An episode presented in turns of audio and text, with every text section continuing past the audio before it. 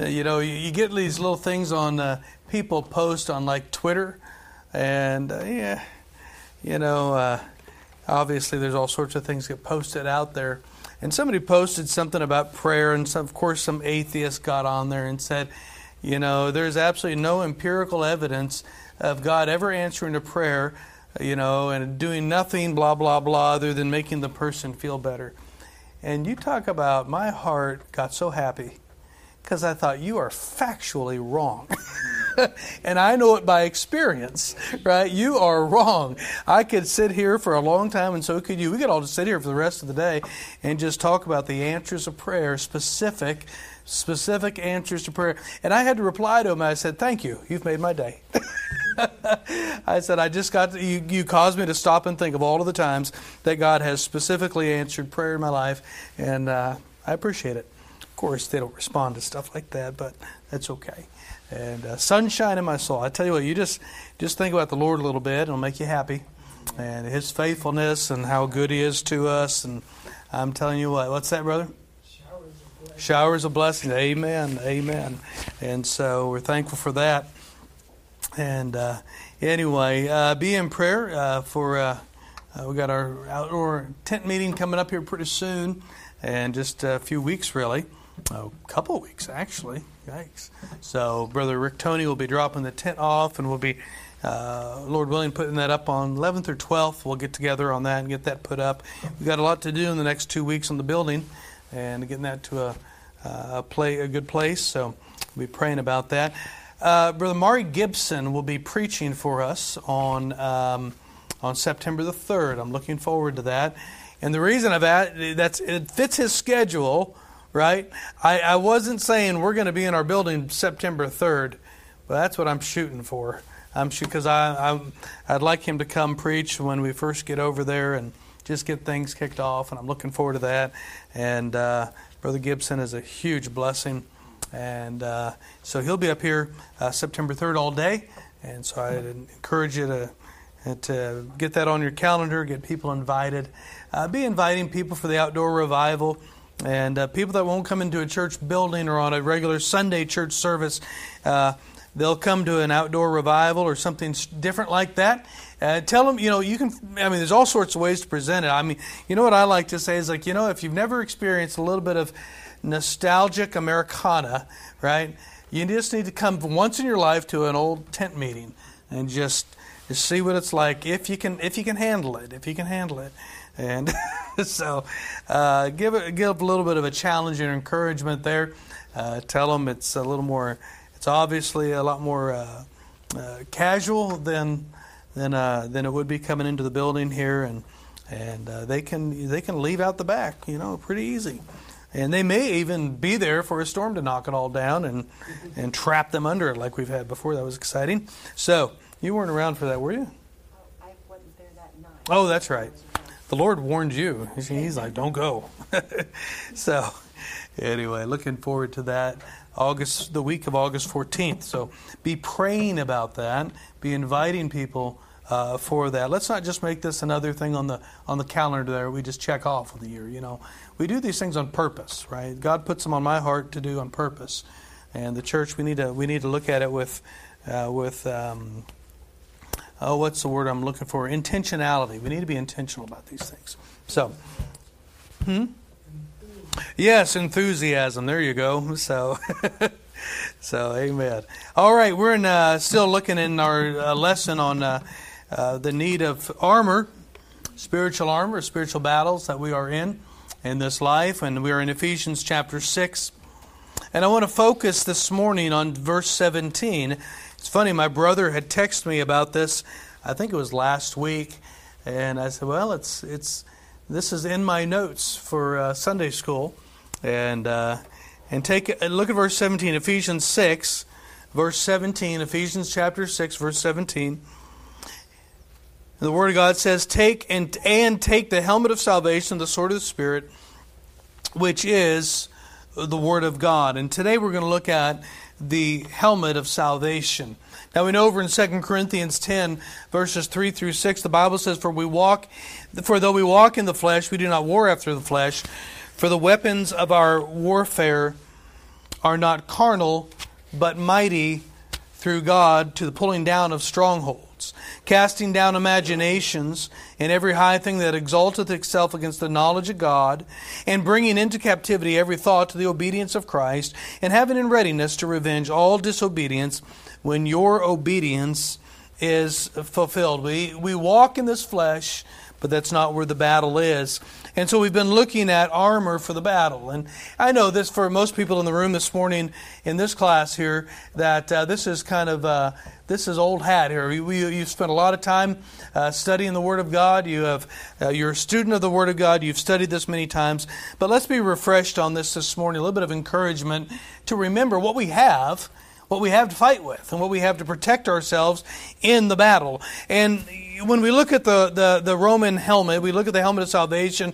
We've looked at this before. A lot of the elements of the of the Roman armature that would have been worn by these Roman militaries that Paul would have been familiar with. That first century battle helmet, it had evolved over the last 600 years or so, up into the time that you see it when Paul was explaining it. The societal class, in the societal class, the soldier was. Um, was the, the status of the soldier, I should say, was determined many times by the type of the helmet he had. It indicated where he was uh, in that military and in, in, in, his status. If he was upper class, he'd have a helmet of brass, right, or metal. He'd have, have ornaments on that on that helmet. In the lower class, it would just be leather, and uh, they're not going to survive real long. I don't know. I don't know. It might keep them from uh, running through the woods and a branch hitting them in the head or something like that. But if a sword coming at you, I'd probably go through that pretty well. On top of those metal helmets, you know the imagery, you've seen it. Those plumes that would stick up, that red plume that would stick up on those helmets, usually was made from horsehair. But beyond protection uh, of that, the helmet served as a couple of functions. Number one, it depicted rank, but number two, it was it was strategic deception. It made the soldiers look taller. Right? Animals do this. We have these three kittens at our house. Don't tell Jana, but they're there. Okay? They're there. And I figured, my, our son dropped them off, and I figured if we don't feed them, they will eat mice and rats and snakes and all sorts like that, right? And so they're, they're, we're working on them. They stay out outside. They've ruined the garage, and because they're about this big. But our dog loves them he is like become a mom to them. It's really it's I am it's pathetic. It really is. And he gets all excited and he runs out there and the minute he gets to it they go they you've seen a cat it gets about this tall and he goes like that and he goes like this and it's all day long. I mean and he'll come running over. I mean they'll just like all of them. And he's just, he's loving it, right? And then now what he does, he picks them up in his mouth and he just carries them around, lets them down, he nuzzles them. They're sopping wet and they're just sitting there like, like that, right? And I figure if they survive this, right? But they'll raise themselves up to look, to look bigger. Well, I mean, come on. It's a, it's a half a pound kitten next to an 80 some pound German Shepherd. I mean, it's, but it was instinctive, right? We, we, we do these things as a protection device. And this was the, a lot of the, the use of the helmet. One of the uses of the helmet was to just kind of a little bit of an intimidation factor to make them look larger. This is the Roman helmet. But Paul is using this to describe what we have as armor uh, in, in, our, in our spiritual battle, in this spiritual helmet that we have. The Christian helmet, as I said, it is, it is not physical, it's a spiritual helmet. It protects the mind, not the physical brain, right? It protects the mind. Like the Roman helmet, watch this, this Christian helmet's got to be put on. You got to put it on. You can, like all of the armor, you can leave it all behind and go out into battle every day, and you'll be a victim. You'll have arrows popping out of you all over the place. Right? You got, you got to put it on. And then our helmet is constructed and provided by God. I have written down here. Watch this. It always fits. You're not going to have a helmet. The helmet of salvation isn't going to be rattling around on your head and possibly falling off. Hey, it's not going to be too tight to where you can't get the thing on. It's uncomfortable. It'll always be comfortable. It'll always fit just right, right? Yeah. It watch this. It always works. God's helmet always works. Now, listen, that, that Roman helmet, uh, you might get a coming by on horseback with a, one of those morning stars that they're swinging and about 10 pound ball with spikes on it. I don't care what you got on, your head's coming off, right? I'll tell you what, God's helmet always works. I don't care what Satan throws at it. It doesn't matter how big the weaponry. The biggest thing Satan has is no match for the helmet of God. And, and, and we don't want to gloss over this, right? God's ways, God's provisions always work when they're used. The reason that we're losing battles is because we're not using what God has afforded us. That is the only reason we're losing battles, right? First Corinthians, I read this. Look at verse 1 Corinthians 10 13. I didn't read verse 13, but I just read 1 Corinthians. No, I didn't. I was in 2 Corinthians 10. Never mind. Listen to 1 Corinthians chapter 10, verse 13. There hath no temptation taken you, but that such is common to man. But God is faithful, who will not suffer you to be tempted above that you are able, but will with the temptation with the temptation also make a way to escape that you may be able to bear it. So we see here the the the the believer's helmet is spiritual. It protects the mind. It must be put on. It is made by God, means which means it always works. Now, notice this, this helmet construction here. The better Roman helmets were brass. I mentioned that before. Uh, they had a piece that would come down over the cheeks, a little bit over the neck as well to protect that. You kind of see that in these baseball, uh, when they're up to bat, these guys with baseball hats, and they have the, that big side that'll come down here because they've probably been smacked in the jaw a couple times with a fastball. And they're like, well, let's change the helmet because that hurts, right? And so this Roman helmet would come down a little bit. And so we see this, and, this, and we're thinking of this thought of how the helmet's constructed and what the material it's made out of. And we have to ask ourselves a question for a parallel. What is the Christian's helmet made from? We've already established it's spiritual and not physical. It's not material. What is it made out of? What is it made from? Notice what it says here in our text. The helmet that God has made, listen, take unto you the what? Helmet, it is what? Not a helmet of brass, but it's a helmet of salvation. Take unto you the helmet of salvation. Wait a minute. This text is to believers, not unbelievers. So it's got to be a different salvation we're talking about. You say, well, salvation is my strength. Well, that, that is true as well. But I want to show you something else here the helmet of salvation. Right. 1 Thessalonians 5 and verse 8. and I have it written down here. 1 Thessalonians 5 and verse 8. Paul says, But let us who are of the day, which means they're saved, let us who are of the day be sober, be sober minded, right? Putting on the breastplate of faith and love, and for an helmet, the hope of salvation. The hope of salvation. What is the helmet?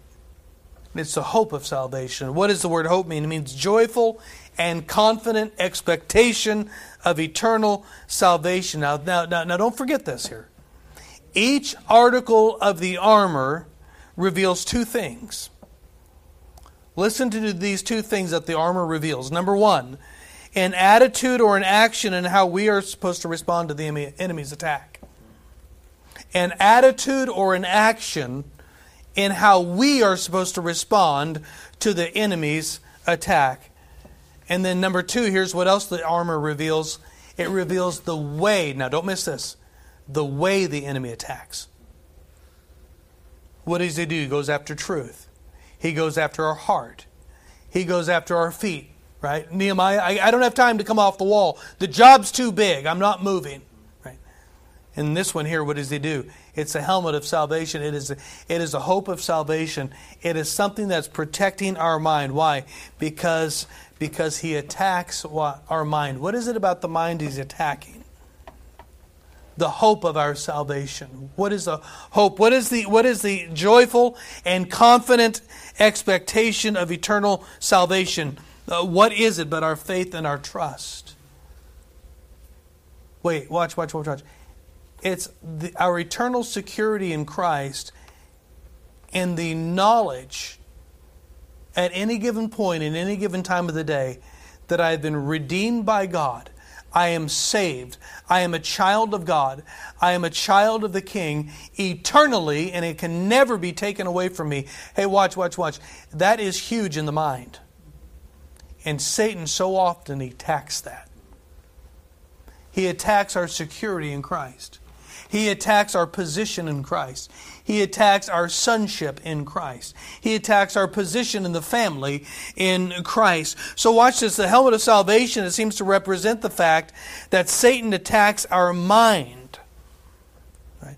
And watch this. The helmet also represents how we are to respond to Satan's attack on our mind. Here it is. You ready? The helmet's construction is salvation because so often he likes to accuse us in our salvation. He likes to question us of our salvation. One way that Satan can get a believer to leave the battlefield is to cause them to question their security in Christ. Yeah. You say, Well, I got saved and I never doubted it. Wonderful. I'm thankful for that. Some have. Now, I, I do, I do contend this there is a grave difference between doubts and questions. Some people have just questions and they think they're doubts, but no, they're just normal questions of the things of God. And they, you may have questions of the Bible and you haven't seen the end of it all. You haven't made the connection between uh, your question and what the Bible says, and it feels like a doubt. But it's not. You just have questions, right? They're not necessarily doubts. But some people, some people do have struggles. Hey, listen, do you, do you not think Satan is active, attacking our mind? Right? I mean, that, that is one of the most powerful weapons we have is the truth of the Word of God in our mind. And if He can get you to doubt that, listen, you're no threat on the battlefield. You're too busy trying to figure out if, if you got what you thought you got. Yeah. And it happens sometimes. Now I want you to show this some evidences of our some evidences of our hope. He attacks our mind and what, how do we respond to Him? The helmet of salvation. What are we responding with? We're responding with the truth of the Word of God and what God says about our position in Him. And I'm going to show you some evidences of that. Yeah. Of all of the things that God could have recorded, right? The fact that He gave so much time to assuage our fears and doubts reveal two things. It really it reveals that doubt is a real thing. And God's desire that we don't doubt is, is a greater thing. Right.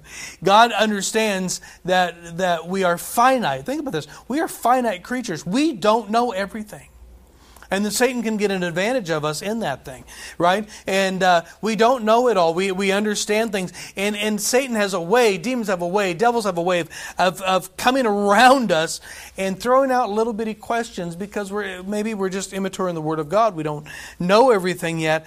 And, uh, and these doubts come up and these things come up. I'll tell you what, and let me say this this is another avenue of doubt, okay? A huge avenue and uh, some of the greatest times in your life, maybe not at this stage of life, but maybe you're younger and you're newly saved, and you watch the pattern. Some of the biggest times when you had struggles with, oh no, did I mean it? Where the, oh, you know, somebody preached, oh, you got to say this, or you got to say that, and you went, oh, I didn't say that. Maybe it was this, or maybe I didn't say. And you go through all of these questions of this. But watch this. One of the greatest problems when doubt comes into life, I'll watch this. I'm telling you, so often the doubts arise when there's sin in your life. Yeah.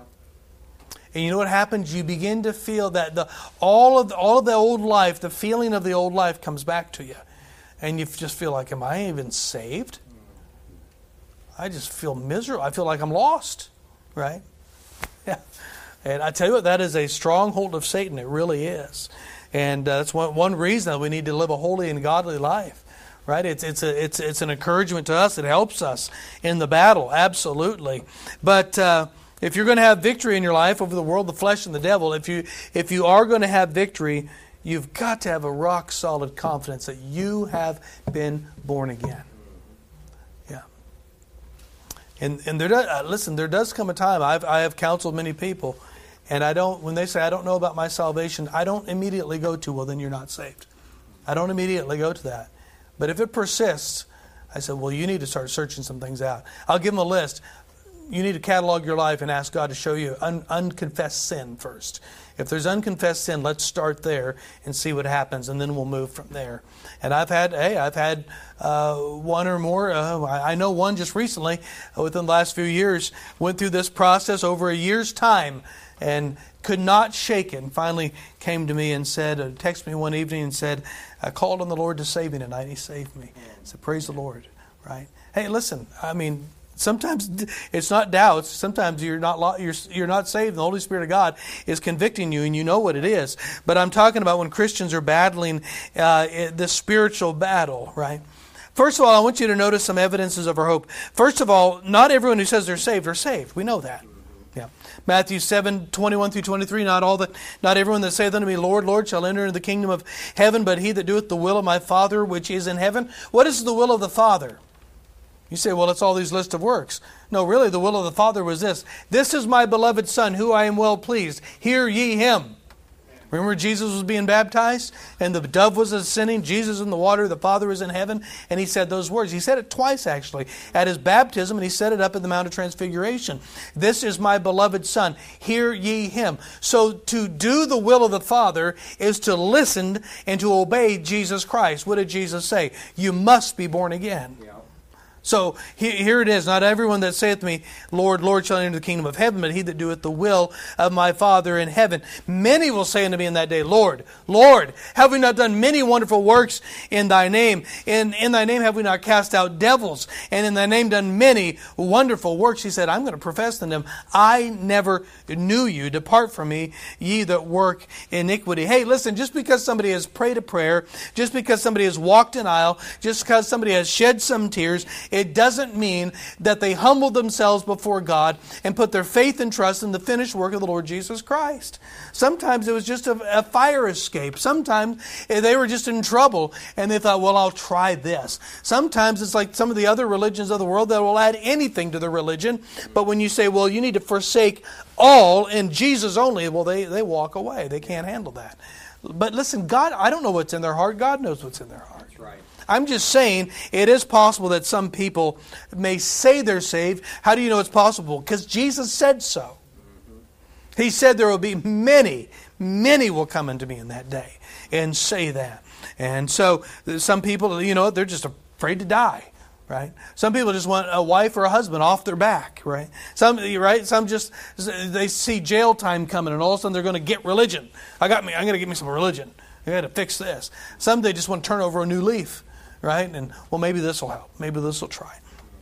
No, friend, when you come to God, you are convinced that He is God, that He is right, that you are wrong, that Jesus is the only way, and what He did was sufficient and was re- accepted by the Father as an atonement for your sin to wipe away all of your sin. That's the reason you're coming to Him. Yeah. And you believe who He is. You believe what He says about Himself, you believe what He says about you, and you believe what He says how you can make that relationship right again. And that is when I tell you what the truth of that. Any Jesus said, All that come to me, I will in no wise cast out. And we have that fact there, that truth there. But here we see here, God has been drawing us. In John 6 44, uh, the Bible says, Jesus said, No man can come unto me except the Father which sent me hath uh, uh, draw him, and I'll raise him up at the last day. There is no salvation outside of the drawing of the Holy Spirit of God. I remember at 17 years old, the first time I ever sat in a preaching meeting and experienced the conviction of the Holy Spirit of God. I'd been in many church services before that as a young child and, and, and, and sometimes in my early, early life. I'd been under certain services, but I'd never been in a preaching meeting when there was the, the evident convicting of this Holy Spirit of God on my soul that something was wrong in me. That was the first time. It was the first time. You know what I did? I went home and turned over a new leaf. Amen. That's all I did. I just turned over a new leaf. I threw this out and I threw that out and I stopped smoking and I stopped that and I stopped this and all of these things. Went to church and I did this and, and I enjoyed it. Don't get me wrong, I loved it. I mean, there's a whole group of uh, a whole uh, church there, a bunch of radical, independent, fundamental Baptists that just loved me and I just loved it that they loved me because uh, our our home was so dysfunctional and they just took me in and I just tell you what, I was just in. I was it was why I tell you what, the love of God is a wonderful drawing thing. Amen. But I'm thankful that God pursued me and He never stopped pursuing because it was 10 years later, at 27 years old, I came to Christ. Yeah, it took a while. But I look back, that was the first time. And after that, boy, there was conviction all along the way. But it was the first time that conviction ever came. Listen, there is no salvation out of the conviction of the Holy Spirit of God. Yeah. Somebody does someone, well, well, we had one, I had one just recently. Well, I, I want to get saved. I'll be to church in a couple weeks. I'll do it then. Huh? Well, I haven't been back. right? Yeah, there, there's no conviction there. There's something wrong there.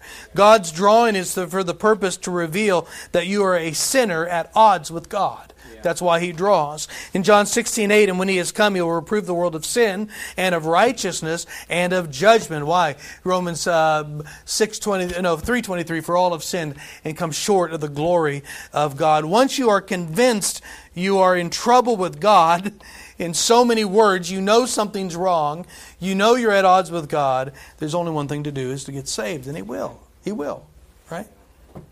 I will in no wise cast out. That's what He said. For whosoever shall call upon the name of the Lord shall be saved. So, what are the evidence that God gives for security? You're here this morning, you know, you remember the day, you remember the time. You said, I don't remember the hour, but listen, you remember the time. You can see it in your mind's eye. You remember when it was that you came before God. You knew that you were a sinner. You humbled your heart before Him. And all of the words that you had, and whatever the words you had, I hate when people say words because everybody heart, everybody's heart um, expresses itself in different words. I don't throw words out to people. Now say this and say that. Now let's pray. Pray after me. Oh, that's dangerous. I don't like that. Yeah. But you remember the day in your life when you came to Christ. There's some evidence that God gives for that security that you have. Yeah. Because Satan attacks the mind, attacking the security of our salvation. It's, it's just logical that God is going to give us some, some weaponry to fight against that. So listen to 1 John 5:13. These things have I written in you that you might that, that that believe on the name of the Son of God, that you might know that you have eternal life and that you might believe on the name of the Son of God. It's obviously it's God's desire that we know that we have eternal life. So look at some of the evidences here. I don't know how many of these we'll get through because I've got a lot of them. Ready? All right, here we go. Number one, some evidences of your salvation that God gives us as a helmet of salvation, of the hope of salvation. 1 John 2 3 through 5, obedience. And hereby we do know that we know Him. That word know, that's a word of relationship, not just a, a mental assent. We're in a relationship with him if we keep his commandments. He saith, I know him. He that saith, I know him, and keepeth not his commandments is a liar. Ouch. And the truth is not in him. But whoso keepeth his word, in him verily is the love of God perfected. Hereby know we that we are in him. Let me ask you do you have a desire to obey God? I'm not saying, are you good at it? Thank you. That's right. I'm not saying you're always successful, right? Because God hasn't redeemed our flesh. Amen? I've said it over and again. This flesh is, is so awful and so wicked and so irredeemable, He's just going to kill it and give us a new one. But it's still here. how many how many figured that out this morning when the alarm went off and you're like, uh, I don't want to get up. My wife got up and she walked out and she looked at me. I was already up and she went, and she went over to the coffee pot. And uh, she brought the whole pot with her to the couch, the whole carafe, right? And you listen, that, that that flesh is alive and well in us, right? John 8, 30 and 32, as he spake these words, many believed on him. Then Jesus said to those Jews which believed on him, If you continue in my word, then are you my disciples indeed and you shall know the truth, and the truth shall make you free. 1 John 3 22, and, who's, and, and whatsoever we ask, we receive of him, because we keep his commandments and do those things that are pleasing in his sight. R.A. Torrey wrote in his book on prayer, The Power of Prayer, he said, This is the reason uh, I live a holy, separated life. He goes, I, I, don't, uh, I, don't, I, don't list a, uh, uh, I don't live a list of rules of do's and don'ts. He said, I live by this, is what I do holy He said, You know why he wanted that? He said, Because I want the power of God in my life. He goes, Watch, I want the power of prayer in my life. Do you see? And he, he, he, listed this verse right here. We, and whatsoever we ask, we receive of him. Why? Because we keep his commandments. But notice the second thing here that, that Torrey focused in on and do those things that are pleasing in his sight. This was the end of what he said was, I live my life this way. Would God be more pleased if I did this or didn't do this? Boy, that's a simple thing to live by. You don't need, you don't hardly need a list. I mean, you got to know the Word of God, but, but come on, you have the indwelling Spirit of God. Would God be more pleased if I stayed home? Would God be, or if I went to church? Would God be more pleased, right? If I if I turned the channel or if I stayed here? Would God be more pleased if I spent my money on this or if I spent it on the? Come on, I mean that's just the way. And what does he say? We have those things that we ask of Him. The first evidence of salvation is a heart of obedience. I'm not saying the perfect actions of obedience. But if you would delve into the depth of your heart and the depths of your soul, your desire would be that you always, always, immediately, exactly with the right attitude, obeyed your Heavenly Father. That's what your desire is. It really is. Yeah. Seems like some people are always trying to skirt it, right? They're always trying to argue it. They're always trying to get as close as they can and then just not, you know, to, to the line, over the line, just to be able to, you know, uh, stay right. Boy, I, I have problems with that. That's, that's, that troubles me. That troubles me. I uh, listen. I would rather somebody go into the Bible and say, "This is what God says," and I'm going to do it, and then being a little bit wrong, then somebody going, "Well, I don't know. Well, I don't know. Boy, I don't know. I don't think that's what that. Well, I don't know. I don't know if I want to do that. Uh, I that that heart bothers me. Yeah. yeah. Obedience to God. Number two, love for Christians. Oh, I'm running out of time. We'll get through these. 1 John 3, 13 through 15. Marvel not, my brethren, if the world hate you. We know that we have passed from death into life because we love the brethren. Did you hear that? We know that we have passed from death unto life because we love the brethren. He that loveth not his brother abideth in death. Whosoever hateth his brother is a murderer, and ye know that no murderer hath eternal life abiding in him. Do you love the brethren? Can I tell you, there are even Christians that you can disagree with on, on some major things, and you know they're in Christ. Your spirit bears witness that they are in Christ, and there's still a love you have for them, even though they're dreadfully wrong on some things. Yeah. Have the friends of the old life fallen away, or are they closer? I, I, I, knew a guy, I worked with him. Uh, he, just for a short time, he worked where I did. And he made this statement about, uh, you know, uh, he supposedly was a Christian, but he couldn't stand Christians. And he just loved to do things that antagonized them, right? He was pro abortion, pro abortion. And I said, if you are pro abortion, you are in no wise, you know, uh, born again and filled with the Spirit of God. You are lost. It is impossible to hate Christians, just to, to like to. No, friend. The Bible says the opposite of that. And it's a great evidence of our salvation, eh, right? Romans 5 5 is speaking to those who've been born again. It says, And hope maketh not ashamed, because the love of God is spread abroad, shed abroad in our hearts by the Holy Ghost, which is given unto us. We have this love of God for the brethren. Yeah.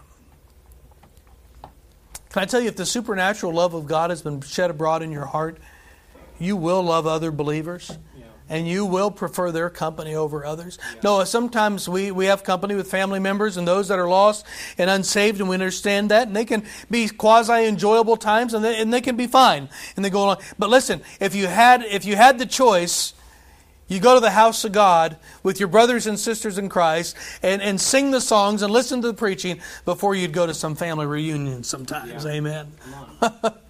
well, yeah. Hey, some of you know your your your uh, your family in Christ is closer to you than a lot of your a lot of your biological family. That's right. Yeah. That's right.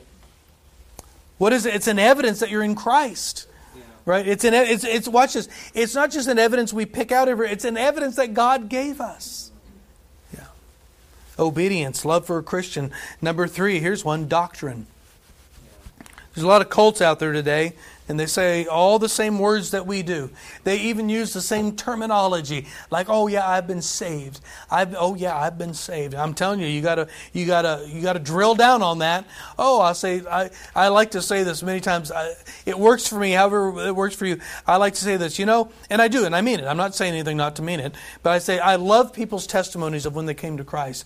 Tell me about when you came to Christ. I want to hear this. I love it, and I do. I love. I love testimonies. I love to watch, eh, listen how God works through lives. And I'm telling you, time and time again, you get some of the most unbiblical things when you walk away and you begin to now deal with them in their own salvation because you realize they've never been born again. Yeah. Yeah. Yeah. Oh well, I guess. Well, you know. I guess I've always been. No, we hear that a lot. I guess I've always been. I say, so you've always been born? you know, when you're born means you didn't exist at one time. When you're born again, it means you did not exist as a believer one time, as, as in Christ at one time. You have to pass from death unto life, right? You don't, you're not born in life, you're born in death, right? And, and you find out there's all sorts of things that people believe uh, that is not right. There's all sorts of things that people believe about the Lord Jesus Christ that are not right. I told one young man, I said, Your eternal uh, destiny is hinged, is hanging upon what you believe about Jesus Christ, and you do not have a biblical view of Jesus Christ. And based on your view of Jesus, who he didn't know if he was even God, you do not have eternal life. Yeah. 1 John 4 Hereby we know that we dwell in him, and he in us, because he hath given us of his Spirit. And we have seen and do testify that the Father sent the Son to be the Savior of the world. Whosoever shall confess that Jesus is the Son of God, God dwelleth in him, and he in God. You know what the cults do? I, I, had, had a security guard down in uh, Pearland. I was down in Pearland, Texas, working, and this security guard. I started chatting with him, a nice fella, and he told me. He said, "I, I he grew up in D.C. I grew up in a rough area." He said, "I it was fighting and guns and all of this stuff." And he said, "About 13, I just got tired of it. I just got tired of it. Started going to a church, and I went to this church and that church and this church and that church." And he goes, "And I let anybody in. I let the Jehovah's Witnesses in. I let the Mormons in." I said, "He goes, what is the difference between them all anyway? I said, Awesome question. Yeah. I said, It's the person of Jesus Christ. They all deny the deity of Jesus Christ. Yeah. All of them. They're all wrong. He said, Well, what happened to me at 13? I said, Well, maybe it was the drawing of the Spirit of God and you need to get saved because you've never been born again. That's quite a load to put on that poor security guard late at night. Yeah. You know what I pray? I pray I see him in heaven someday. I don't know. I have no clue to what his name was or anything. But uh, he got the gospel. Amen. Praise the Lord. I'm thankful for that. Yeah. Whosoever shall confess that Jesus is the Son of God. Notice, notice what's being confessed. Jesus, it's his humanity. Son of God, his deity. God actually put on human flesh, was born of a virgin, lived on this planet for 33 and a half years died, buried, rose again, walked around for another 40 days. Amen. And then went on up into heaven. Yeah. Seen of over 500 witnesses. I like that. Amen. Yeah. Many will, hey, many, many, a lot of people out there will profess his humanity. Very few will profess his deity. Listen to Jesus' conversation with some Pharisees. Matthew 22, it says, While the Pharisees were gathered together, Jesus asked them, saying, What think ye of Christ? Whose son is he? They say unto him, The son of David. He saith then unto them, How then doth David in spirit call him Lord? Oh, I, I tell you what. If you ever want a debate team, you want Jesus on your team, man. That'd be awesome, you know. the Lord said unto my lords, remember this is Psalm uh, Psalm 110, verse 1, I believe it is. And the Lord said to my Lord, Sit thou on my right hand till I make thine enemies thy footstool. If David then called him Lord, how is he son? How is he his son? And no man was able to answer him a word, neither durst any man from that day forth ask him any more questions. They were done. No, watch. Why were they done asking questions? Because they were done with Jesus. That was the ultimate rejection. They didn't want to know anything else. They were done with him. Yeah. They rejected him. See, to the Pharisees, he was only a man. Yeah. So much just a man that they crucified him And to this day, they're still looking for another Messiah. What think ye of Christ? Is he the Son of God? I remember on our way to camp one time, and there's a lady bringing the kids down to Sagmont, and there's a lady on the bus with us with her daughter that went to the same school at Aurora, the kids' Christian school at Aurora, years ago, and they were a part of this Branhamite group uh, uh, down here around Galena, and and uh, a lot of a lot of messed up stuff with with that cult. And I said something about Jesus being God, and she goes, and we're we're just talking, and she's behind. She goes, "What? Wait, what? What? No, what, Jesus isn't God. What are you talking about? How is he God?" I mean, I, I mean, I was so shocked. I'm like, "What do you mean?" You know? And she goes, "Well, how can God die? Jesus died. How can God die? God can't die." It's like, well, that's why he put on a human body so he could die, right? And uh, no, they denied the deity of Jesus Christ. Absolutely. They counted their, their own man a prophet, William Branham, a prophet. A prophet. I told one young man that worked for me that went to that group, he's a nice guy, and I said, Well, the, it's interesting because the Bible says the law and the prophets are until John. So I don't know what kind of prophet he is, but they're over. okay? Right? And uh, so, so, what think ye of Christ? He's God. He's very God. Number four, let me go on. I'm, I'm getting sidetracked. Ooh, I got to be done. Let me give you this one. This is the last one, and we'll pick it up next week. Evidences of your salvation, the hope of the salvation, the helmet of the uh, the helmet of salvation. 1 John 2, 15 through 16. Love not the world. Ah, I knew you were going to get to that. Neither the things that are in the world. If any man love the world, the love of the Father is not in him. For all that is in the world, the lust of the flesh, the lust of the eyes, the pride of life, is not of the Father, but is of the world. Let me ask you today: Are you more are you more apt to be swayed by the opinion and philosophy of the, world or of the Word of God? Amen. If somebody says, "Well, the Bible says this," and you go, and something in you goes, "Eh, eh." If, if you're quicker, hey, listen, if you're quicker and for, feel more comfortable, feel more comfortable listening to what the world has to say than what the Word of God says. Friend, I do a little in, introspection. But I'm talking to the child of God here this morning. You can say, man, no, I, are you saying you always, you always uh, obey it? No, we're not saying that at all. Right? We already dealt with this. I don't want to go back deal with the flesh and all these things, right? But no, your desire is, your inner heart is, that you'd rather hear the Word of God than what man says. Why? What have you learned real quickly? Well, man's a liar. Let God be true and every man a liar. Yeah. We've come hey, watch, we're living we're living in an awesome time.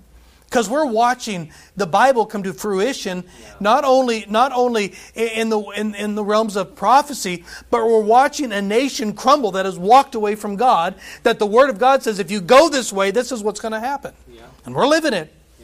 Yep, we're kind of like bummed out about it. It's like, well, I didn't think it'd get like this. Well, what did you think? Do you realize once you open a gate to sin, the end of it is death? Yeah. You don't stop halfway down the trail and be like, okay, good enough. No, the end is death. Yeah. yeah. Love in the world. When a decision needs to be made and you have God's will and the world's will, which one do you really want?